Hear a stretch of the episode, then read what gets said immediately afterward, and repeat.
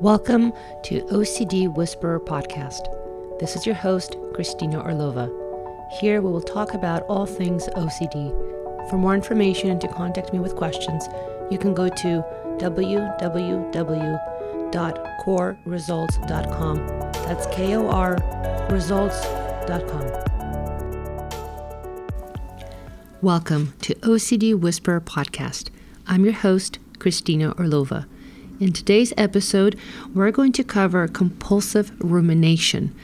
Um, I, I, find that this is a topic that deserves its own episode, as it is something that happens very frequently for all humans.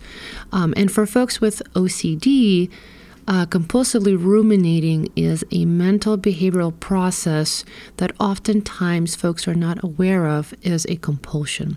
So, today I'd like to get a little bit into what um, compulsive rumination is, why folks might rationalize why it's important that they continue to ruminate, um, and talk about uh, some simple strategies that you could try today.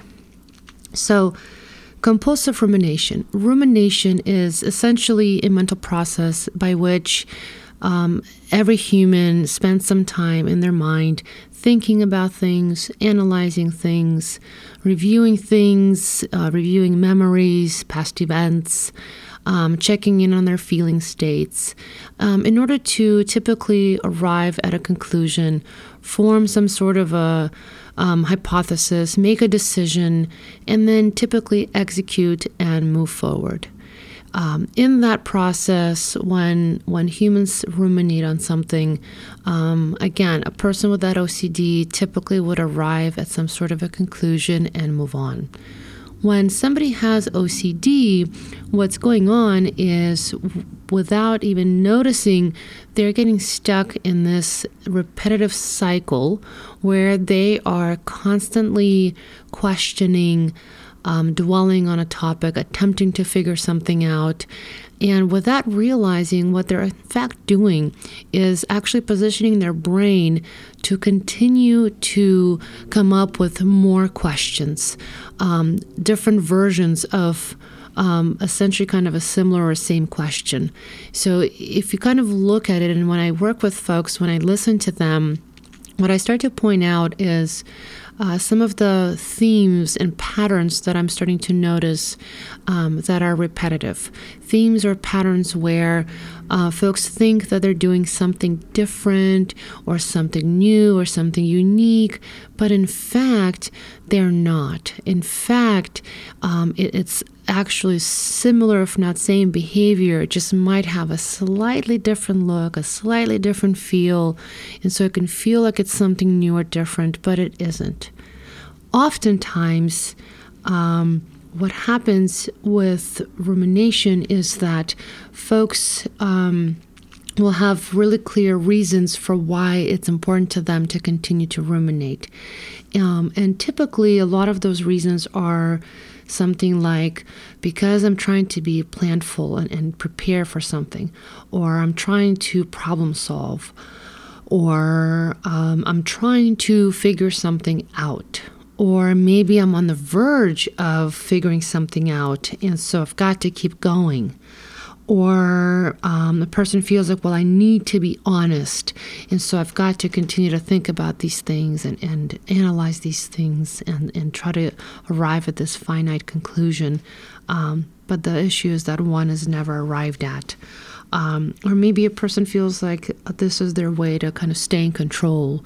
That if they don't think about something, if they don't um, ruminate on this, if they don't um, ask these incessant questions, um, and start to scrutinize every detail of everything, that they're going to somehow miss something, or that um, they might forget something, or um, they're going to not be control, or they might assign meaning to that behavior. That if I don't um, think about X, then that will mean, and um, you can fill in the blank there, like I, like I mentioned just a moment ago.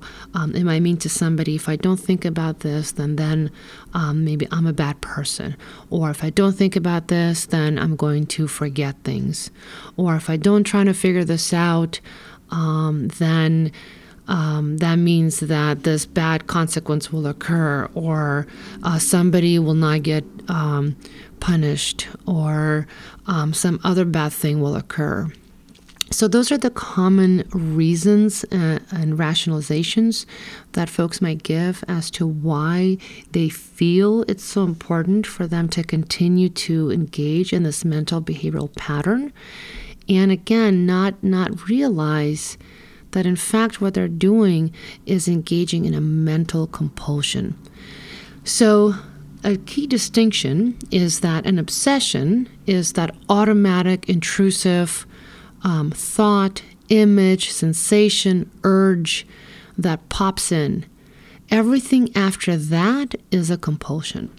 So, when it comes to mental rumination, this is one of those compulsive features that, in fact, we actually do want folks to learn how to set boundaries um, and how to, in fact, um, really stop this process. Because when there's a sense of um, urgency and need to figure something out, um, and it's usually paired with some sort of a physiological state like anxiety, worry, uh, fear, um, even though intuitively you would think that, yeah, of course, then I should put attention to that and I should try to figure that out. But OCD is a doubting disease, and everything in OCD is going to be counterintuitive. So, this is why it is really important to get very familiar with what are your triggers. What are the things um, that trigger you internally, and what are the things that trigger you externally? So that you get really clear on when you're starting to have that familiar feeling of anxiety and discomfort creep up again. When are you getting that familiar process happening again where you're starting to take the bait and starting to analyze your behavior, somebody else's behavior, and start to scrutinize every little piece and nuance of everything, um, and try try to problem solve it and break it down. Um, but again, in that process, not really truly arriving at a conclusion. And so, once you get clear on that and recognize that, oh my gosh, I've spent all this time dwelling on this topic and man, I am not any clear. I am not in any place where I have um, any better sense or grasp of what I need to do. I, in fact, usually what people say is feel more confused or more anxious or more uncertain. That's going to be a clue for you that you have entered mental rumination land. So it is important to be able to recognize that. Now, like I said, everything in OCD is going to feel counterintuitive. So when you're having clarity around, oh, I'm triggered, now I'm having anxiety and this urge, um, this this sense of urgency or this need to know, need to figure out, you're going to have to apply the principle of doing the opposite, which is in fact start to challenge that behavioral pattern of yours, start to proactively step in and do something different. So let's talk about what are some simple strategies um, that you can practice. So the first one would be catching it. So we've got to work on awareness. We've got to work on recognition um, and really catching yourself in the act, if you will. Recognizing, oh my gosh, look at that. I've just started to again question myself, my memory, or the situation from the past, or um, whoever or whatever it is. But there I go again. So you've got to catch it. Awareness is so important in this work. The second step would be to set boundaries, really, really firm boundaries. Um, so you can start with something like, okay, I'm going to um, set a time limit for how long I'm going to allow myself to think about, you know, X, Y, Z, um, and then I'm going to proactively challenge that behavior. Um, or something like, okay, I'm going to be really firm with myself for the next 24 hours, and I'm going to parking lot um, my process of ruminating and trying to figure this out and problem solve. Um, and for 24 hours, I'm going to really come back and focus on being present, being in the moment, and engaging in activities that I actually need to engage in and in my life and in what matters to me. And the third strategy would be talking back. I cannot tell you how many times um, when I work with folks, what comes up very clearly is folks forget to step in and talk back to themselves because folks can feel a little awkward around it sometimes. But the reality is, if you let your mind go unchecked, um, as we all know, our minds can take us for a run. So you've got to recognize where it is that I am, in fact, doing this to myself. I am, in fact, the one that is fueling that fire with my incessant, nonstop questioning, and that that behavioral pattern is actually something I do have control over, even if I don't feel like I do. And the reason why I probably don't feel like I have control is because you've practiced that response strategy for so long that it's become on this autopilot mode. Your brain, um, your brain's neural pathway is so well built out that you basically default into that behavioral pattern. So now again once you increase your awareness and work on it now you have to practice putting in as much time of doing this new behavioral response in order to have this new learning take place. So when you're starting to talk back you want to uh, create basically non-engagement uh, responses. So this would be part of response prevention is creating non-engagement uh, responses back to that part of yourself that wants to so badly um, go and figure this out or ask incessant questions. Um, and one example might be something like I'm noticing that I again am wanting to spend all this time to figure X out, and I'm actually going to challenge myself and not spend my time trying to figure this out right now. That would be one example. Another one, you might say to yourself, you know what? I'm noticing that I'm wanting to ruminate again. You know what? I'm not doing it right now. I'm not going to do it right now. This is not the time. I will think about this another time, but not right now. That could be another one. Um, what you'll find is that it's it's going to be a little bit challenging in the beginning, like with anything new.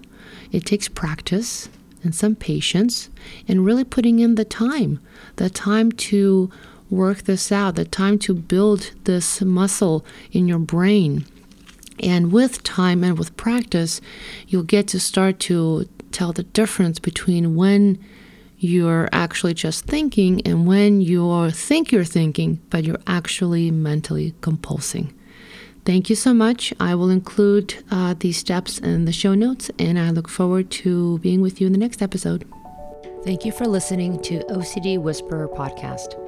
If you have any questions you want me to answer in future podcasts or any other comments, you can go to korresults.com backslash contact backslash. That's core results, K O R R E S U L T S dot com backslash contact.